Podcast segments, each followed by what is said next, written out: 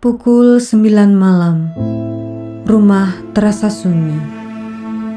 Suryo bersama adik-adiknya belum kembali pulang sejak tadi pagi berpamitan bersiarah ke Gua Maria Sendang Jatiningsih di pinggir Kali Progo.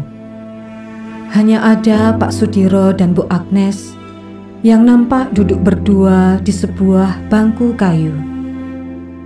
Tepat di seberang mereka, ada patung Buddha besar dalam sikap semedi bersila di atas tumpukan batu di tengah-tengah kolam kecil yang rimbun dengan hijaunya daun sirih londo.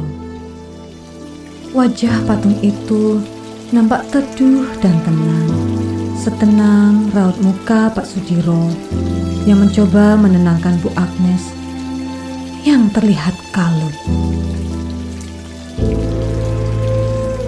Dadi Surya ki wis tau critakake karo bapak setahun kepungkur to. Ha kok bapak ora tau cerita to? Durung wancine, Bu. Ben kabeh lerem dhisik. Iki dudu perkara gampang. Ning ya aja digawe susah. Tapi ora susah to, Pak. Aku ya bakal isin lan wirang karo kanca-kancaku cerak sing wis kadung tak critani. Nggih. Ha ibu ki wis crita bab apa wae. Ayo kabeh. Surya ki lak ya wis kandha.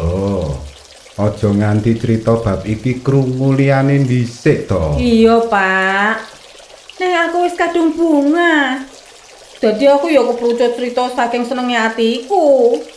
Ya wis. Sing penting awake dhewe tetep nyiapke ubo rampe kanggo lamarane Surya. Bapak iki kepiye to? Sing kudu disiapake dhisik iki pikiran lan atine dhewe. Nah, pikiran lan atiku wis siap kok, Bu. Maksudnya Bapak kepiye? Bapak lah ya wis ngerti kepiye keluargane Ratri kuwi to. Hmm, Malah wis ngerti luwih suwi tinimbang aku. Apa Bapak wis tahu? Tanpa sengaja ketemu Pak Rudo apa Bu Puspa? Apa jojo Bapak wis nemoni dhewe mrono? ora, Bu. Malah aku kira tau duwe niatan kuwi mau kabeh. Karep ben kahanan sing nemokne awake dhewe karo bapak ibune Ratri. Aja diupakara ketemu, apa maneh dipeksa ketemu. Karep ben ora ana sing rumangsa kepeksa. Banjur kepiye arep gathuk? Yen ora tau diupakarakne ketemu kanggo ngrebuk iki kabeh. Aku maune wis yakin tenanan bakal ora ana pepalang kanggo niati becik Surya. Kurang apa to anake dhewe iki? Wis tetho jaminane kanggo sapa wae sing gelem dadi bojone Surya. Bakal urip kepomo nganti tekan anak putu. Mosok gari nampa lan nglakoni wae ndadak le mikir digawe angel. Ora nyangka babar blas. Sing sabar lan sareh ya, Bu. Aja grusa-grusu meneh anggonmu tumindak.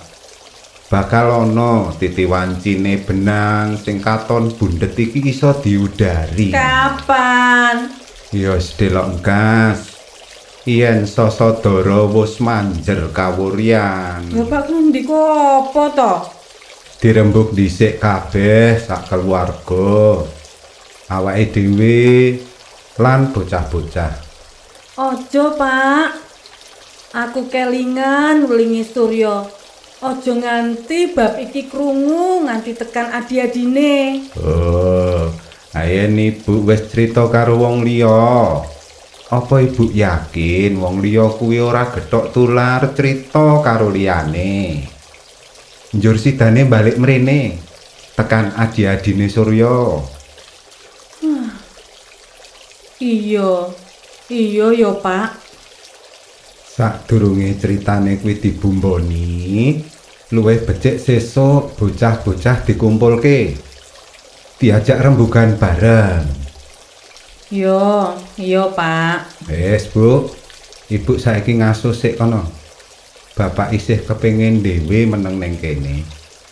Sing bagus, Ibu kudu wiwit nata ati saka saiki. kabeh sing wis kedaden lan sing durung kedaden kuwi jane wis ketata kanthi temata ya ning kadang sok iso geseh banjur mawut amarga ati lan pikire awake dhewe ora tetep lan ora jejeg. Kamangka cetha Gusti ki nyawiji ning keluargane dhewe. Wis percaya wae.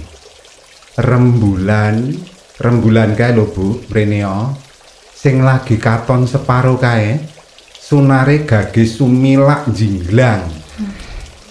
Bu Agnes diam terpaku. Tidak mudah baginya untuk memahami sikap Pak Sudiro dan mencerna begitu saja kata-katanya.